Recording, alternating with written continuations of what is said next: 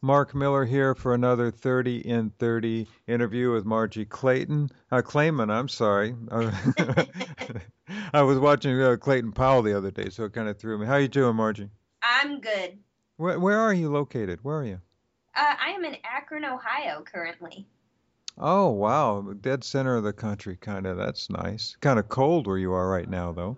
We are we are shrouded in slushy ice today. Oh, kind of nasty, kind of nasty. I, Yeah. I was telling you before we turned the mic on, I got to do some pond hockey this weekend, which was kind of exciting. Yeah, we could probably do that here too. Although all of a sudden we're supposed to go up into the 60s, so you might fall through. So oh, that's that would not be as fun. that's what's happening to us here too. Yep. Um, uh, you know, you and I follow each other on the social media circuits quite a bit. Uh, why don't you fill us in right now? What are you working on now? What What are you excited about? What am I excited about? Well, you know, I think the next six months to a year are going to be really pivotal for companies using social media. I've, I've been sort of taking the pulse of where businesses are in terms of social media, and more and more surveys are coming out showing that CMOs have no idea where their investments in social media are going a lot of people believe there's no way to track social media ROI whatsoever. And people are, I think, getting kind of tired of the warm and fuzzy, oh, well, social media is for networking and conversation. And, you know, that's all enjoyable. But we all know in business, it's about sales and making money. And, you know, conversation is really fun. But if it's not helping your bottom line, you probably need to be doing something else. So I, I think people are making a shift from talking about the whole social media as a revolution thing to really getting down to the brass tacks of how social media can be used or if it can be used in, in any particular case to, to grow a business, to help promote a product, things like that. Well, what do you believe? Can it? I think it can, but I, I think there's a lot of ambiguity in the online world right now. You know, you, you have people, for example, if you look at a lot of the conversations surrounding content marketing, people say, well, you know, it's it's content marketing if it's not transactional.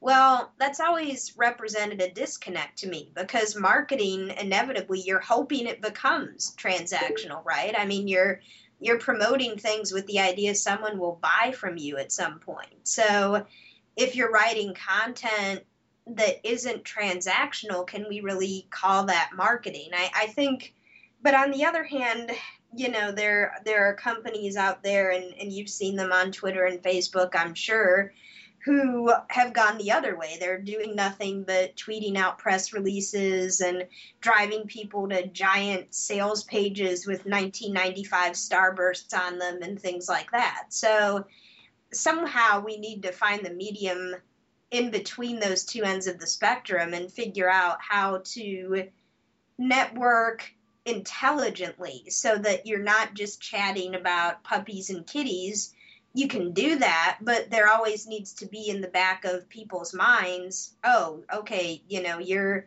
out here for your company, and inevitably you're hoping that at some point I'll be able to buy from you. I, you know, there's a school of thought that goes, what I want to do is become an, a trusted advisor to you through my tweeting and through my Facebook, so that when I do have a message, when I do want to sell you something, that you trust me enough to uh, participate in that message. Have you seen that school? Yeah, and you know, I, I think that that's a good approach, but here's the problem that I've seen on Twitter at least. You know, you come across people's Twitter bios when they follow you. For example, I always look at people's bios to see what their story is. And you've probably seen these. Oh, you know, I'm a mother of 17 and I have six dogs and I love fish and running is my favorite. Well, what does that tell me about the business that you're trying to promote? I have no idea. You know, you you could be a car salesperson, you could be a, a mompreneur, mompreneur, yeah, mompreneur. Um, nice word. I've never actually had to like work my mouth around that. It's kind of awkward. But um, you know, if your Twitter bio offers no hint, if your avatar offers no hint that you're networking on behalf of a business, then all of your efforts to build trust still aren't going to make sense.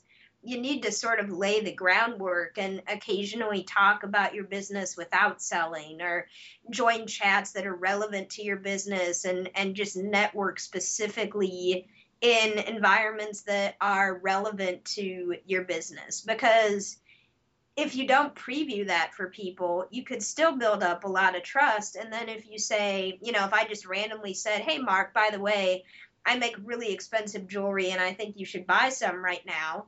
If I haven't paved the way for that, it's still going to come as a surprise. You're still going to think, wow, that really came out of nowhere, didn't it? Mm-hmm. So, you know, I, I think that people sort of have a flinch response to a lot of the social media advice they get and they don't really think through the entire environment and, and all of the repercussions that can happen if you don't at least plan a little bit every single step that you're going to be doing. Yeah, yeah, yeah.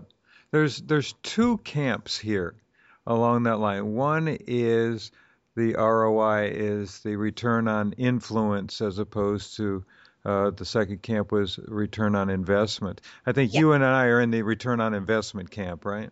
Um, I like to be in business, so you know ROI is is much more uh, utilitarian for me to think about.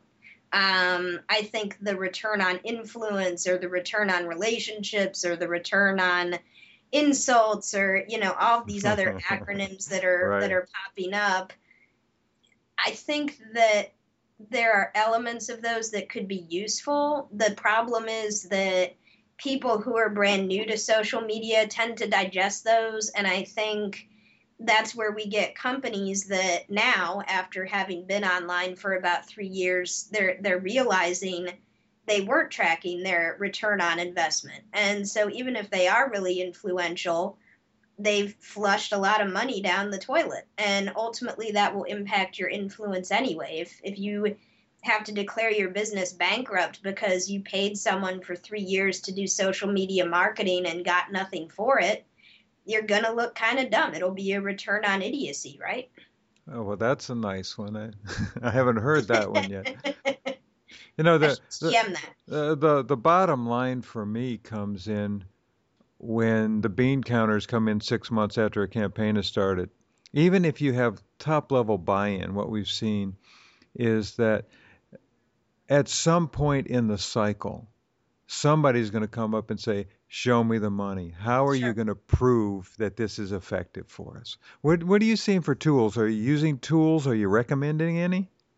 Well, you know, the, the most important thing is not a tool, it's an acknowledgement of reality. And I think if you think about Twitter and you think about Facebook and you think about Instagram and all these other platforms, you think, oh, well, these are great, they're free. And we should have someone working on these. Well, what people have forgotten is that if you're paying someone to do your tweeting or to do your Facebooking or to do your pinning, you're spending money. You know, social media is not free. It is a lot of time, and time in the business world is a lot of money. So I think where a lot of companies need to start is to just acknowledge that. How much time are we spending? And, and even beyond that you know it's computer usage and it's electricity and, and all of these other things. And if you're going to social media conferences that gets added. I'm not sure how many companies are, are even cognizant of how much they're investing not to mention what their return is. So that i think is step one. We need to get past this idea that social media is awesome because it's free you know. Um, but beyond that, you know, there there are all kinds of tools that you can use. CRM software obviously helps a lot in terms of nurturing a lead through your system, but you know, Google Analytics, if you don't have a big budget, is a, a great place to start. Um, setting up special landing pages that are customized to your different marketing environments is a great start. So, but you have to know that you need to be looking for that stuff before any of that will cross your mind. And, and I think that's where a lot of companies are right now. Yeah, yeah. Um, which brings us to the point here is it, it seems to me that we're in a transition period here where it was the cool thing on the block to be in the game and now the transition is okay, we're in the game. And what is it costing us and how are we going to take advantage of it? So what do you what do you see over the next year to 2 years? What should people be looking for? Well, I think accountability is is probably going to become an increasingly important keyword that will will come across. I, I think that in the business world, you know, if you're a company that still hasn't jumped onto Twitter and Facebook and you're measuring it and you're thinking, uh, you know, should we do this or not? Because yes, there are still some companies that haven't jumped onto social media. Oh no. Um, I think a lot of the crazy buzzword silver bullet sort of things that the social media world has loved over the last three years aren't going to hold water anymore. I think people are going to want to know how they can use Twitter to grow their business. It's not going to be anymore about five ways to increase followers. It's not going to be 17 ways to get more comments on your blog. It's going to be I'm a manufacturer in the steel industry. What does all of this have to do with me? I think it's going to become much more pointed and and I think people are going to become increasingly impatient with the tendency that a lot of social media folks have to just say, well, this is the new thing and if you're not doing it, you're stupid. You know, I mean, you you've probably seen sort of that kind of exchange in the online world like I have where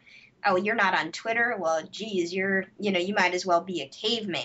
And i, I just don't think that's going to hold water for much longer yeah, complete agreement on that. That um, it's it's interesting because it doesn't mean that the people that are very large in the social media world right now are going to be able to make the transition into the new economy of social media. Uh, when I, I see these people with huge, huge followings, and what they're doing is selling the concept of social mm-hmm. media as opposed to uh, the business benefits. There's going to be a major shakeout.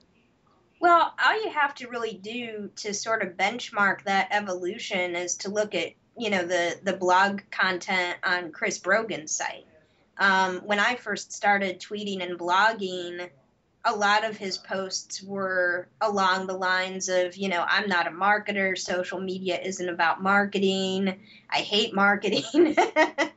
and now it's much more, well, you know, what's content marketing? How can marketers use this? You know, I think a lot of these folks that starting around 2007, 2008 went into the online world to to build their personal brands, if you will. I, I think now they're realizing that's not enough. Being good at social media is is not going to be enough for very much longer. There needs to be more to it. Great. You know what I'd like to do is round this out is to ask how people can get to you, Margie. Uh, you want to do a Twitter account, Facebook? How can people get to you? Uh, yeah, one of the best ways to reach me is on Twitter. I'm at Margie Clayman, M A R G I E C L A Y M A N. Or you can like our agency's Facebook page at Clayman Marketing Communications. Great. Appreciate your time very much. Thanks so much, Mark. All right. Talk to you soon. Bye bye.